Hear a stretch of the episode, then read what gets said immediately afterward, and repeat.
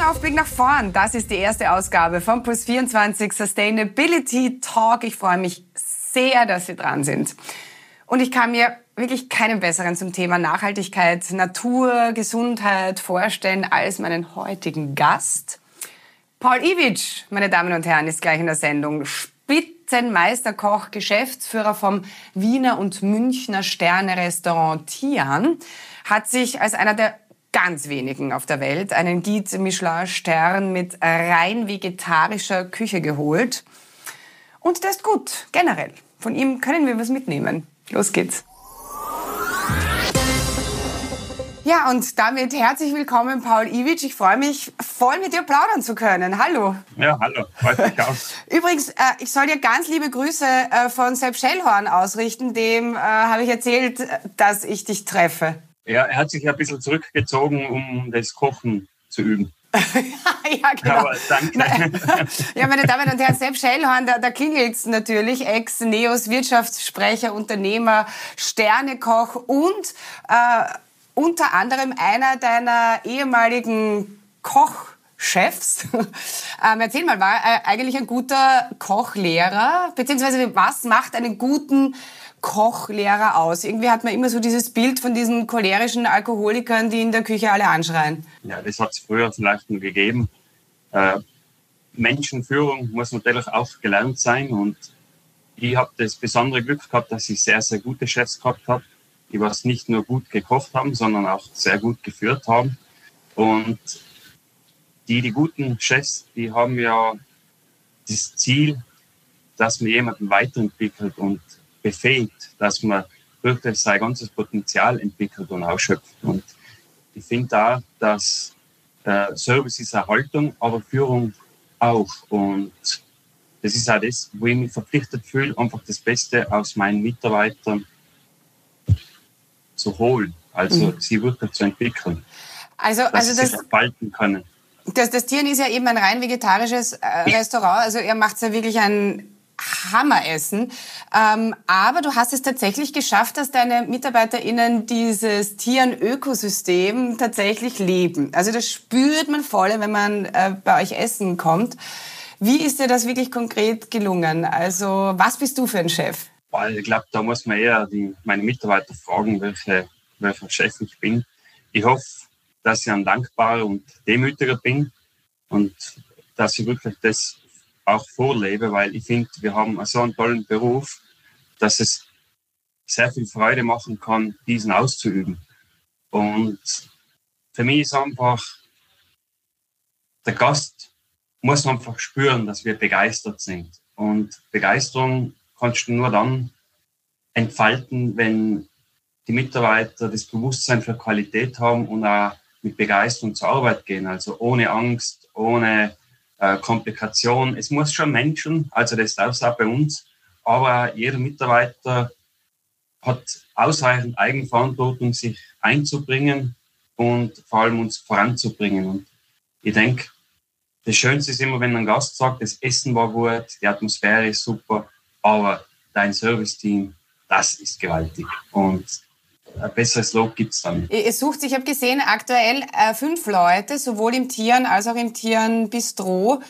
Äh, wie leicht oder schwer ist es, gute Leute zu finden? Naja, wir suchen, weil wir wachsen. Wir machen jetzt in Sarah ein Pop-up Pop auf für dreieinhalb Monate.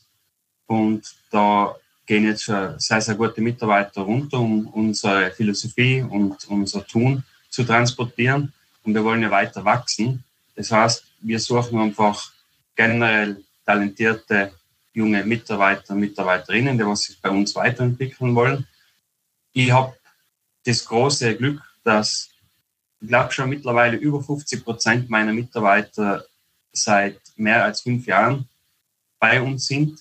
Und das sind ja auch tragende Säulen, weil die geben auch unsere DNA weiter und die sind auch dafür hauptverantwortlich, dass sich die Gäste bei uns wohlfühlen. Mhm, mhm. Äh, äh, deine Philosophie im, im Tieren ist ja, also ihr verzichtet zu, zu 100 Prozent auf Fleisch. Ähm, ihr kocht energiesparend, ihr verwendet lokale Produkte, versucht Abfälle zu vermeiden und du bist du generell einfach ein Kämpfer für, für eine gute Küche und für, für eine nachhaltige Lebensmittelproduktion. Wie schaut's denn aus in deinen Augen? Glaubst du, äh, oder wie zuversichtlich bist du, dass wir die Energiewende hinkriegen? Ich habe gedacht, ich muss zuversichtlich sein und äh, dafür alles tun. Wir sind auch in einem Entwicklungsprozess und ich finde einfach, das Schöne ist ja, dass man sich tagtäglich verbessern kann und Nachhaltigkeit hat in meinen Augen nichts mit Verzicht zu tun, sondern mit der Verbesserung der Lebensqualität für alle. Also das ist eigentlich ein Gemeinwohl. Und wenn man das in seiner Arbeit auch entsprechend umsetzen kann, dann ist es natürlich sehr, sehr schön. Und äh, für mich ist ja Essen weitaus mehr als wie Nahrungsaufnahmen, also Nahrungsaufnahme, sondern es geht mir ja darum, dass man erkennt, dass hinter jedem Essen oder Wein oder Getränk Menschen dahinter stehen, die was sehr viel Arbeit und Zeit investiert haben. Nicht nur meine Arbeiter, also meine Mitarbeiter, sondern auch die Arbeiter, die was an die ganzen Böden bearbeiten oder, oder sonst dran arbeiten. Und wenn man Essen ganzheitlich betrachtet, ist es einfach so, dass unser Ess- und unser Konsumverhalten einen starken Einfluss auf unsere Ökonomie, auf unsere Ökologie, auf unser Sozialverhalten und auf unsere Gesundheit hat. Und dabei ist für uns als Tieren der Geschmack unser stärkster Verbündeter, weil bei uns schmeckt man es auf dem Teller, man erlebt es. Und wenn dann der Gast einmal schon den Unterschied merkt, okay, es ist ein großer Unterschied, wie ein Gemüse angebaut worden ist, dann fängt er dann daran, also er fängt an, darüber nachzudenken. Und das ist ja das Schöne. Also wir wollen niemanden belehren oder bekehren, wir wollen die Leute begeistern. Mhm. Und das Schönste am Genuss ist einfach das Entdecken neuer Geschmäcker. Ich meine, ich habe prinzipiell schon noch das Gefühl, dass, dass für viele Klimaschutz so mit Verzicht äh, gleichzusetzen ist. Also ich darf das Steak nicht mehr, mehr essen, das mir so schmeckt. Ich darf jetzt mein Auto nicht mehr, nicht mehr, fahren. Äh, also was muss da in deinen Augen noch passieren in den Köpfen vieler Menschen? Wir sind äh, eine Konsumgesellschaft, eine sehr verwöhnte Konsumgesellschaft. Und wieso kann ich das jetzt sagen? Weil, wo ich aufgewachsen bin in Safaus, die sind jetzt mittlerweile zwischen 70 und 90. Das waren Menschen, die was auf vieles verzichten haben müssen. Die sind mit Brot und Milch aufgewachsen und haben teilweise nicht gewusst, was sie am Abend oder zum Mittag zum Essen kriegen. Die haben wirklich verzichtet. Wir müssen reduzieren. Und reduzieren ist überhaupt nicht schwer. Und wir haben ja viele Möglichkeiten, dass uns das auch leichter gemacht wird. Und das ist eine Einstellungssache. Und ich finde, man muss sich einen gewissen Druck herausnehmen, dass man alles 100% richtig machen will, weil ich habe das erlebt, dass mir das eher frustriert hat. Aber wenn wir uns zum Ziel setzen, dass jeder 20, 30, 40 Prozent anders macht, das verändert, dann fällt es uns viel leichter, was schnell zu verändern. Man entwickelt dann Spaß daran. Und wenn man mal Feuer und Flamme für etwas ist, dann fällt einem das leicht und man geht den nächsten Schritt. Ja, es ist ja auch, wenn man einmal mit dem Rad zur Arbeit gefahren ist, will man es auch nicht mehr, mehr missen. Also man muss es nur einfach mal tun. Es eröffnen sich ja dann völlig, neu, völlig neue Welten, äh, auf die man vorher gar nicht äh, gekommen ist. Das ist immer so ein klassisches äh, Beispiel, aber ich finde es eigentlich sehr bezeichnend und sehr gut und knüpft da jetzt sehr gut an, was du gerade gesagt hast Jetzt gibt es dieses wahnsinnig teure Bio-Brot, nachhaltig, tralala, äh, das kostet sieben Euro am Kilo. So.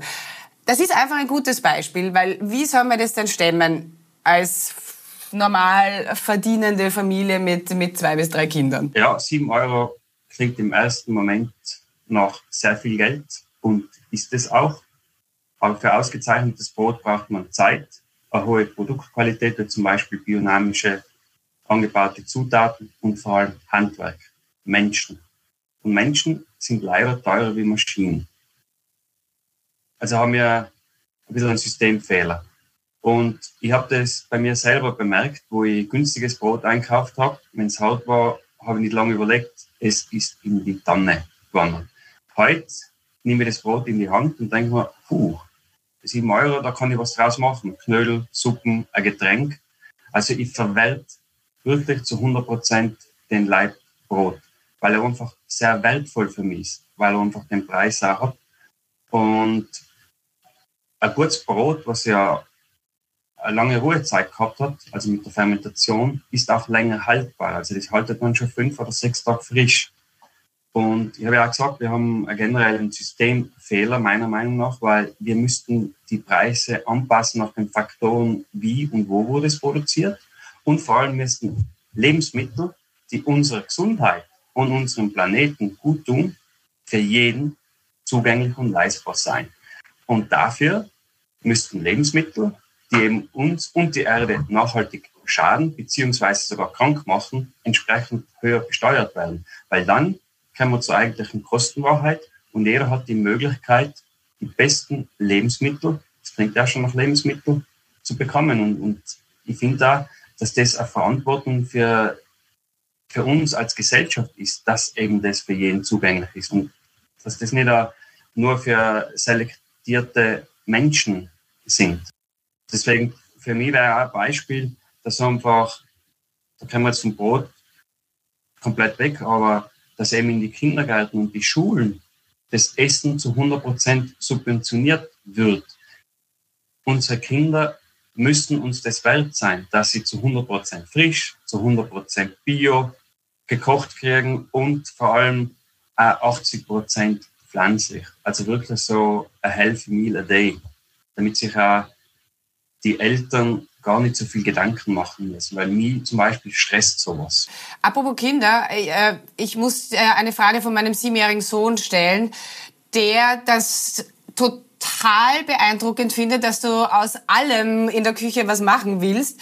Und er sagt, er ich soll dich fragen, ob du auch aus Bananenschalen was zaubern kannst. Also ich selber kann es nicht, aber es gibt Möglichkeiten, wirklich aus Bananenschalen was zu machen. Ich habe da erst vor kurzem was gelesen und das Schöne ist ja, wenn man versucht, alles zu 100% zu verwalten, das gelingt nicht immer.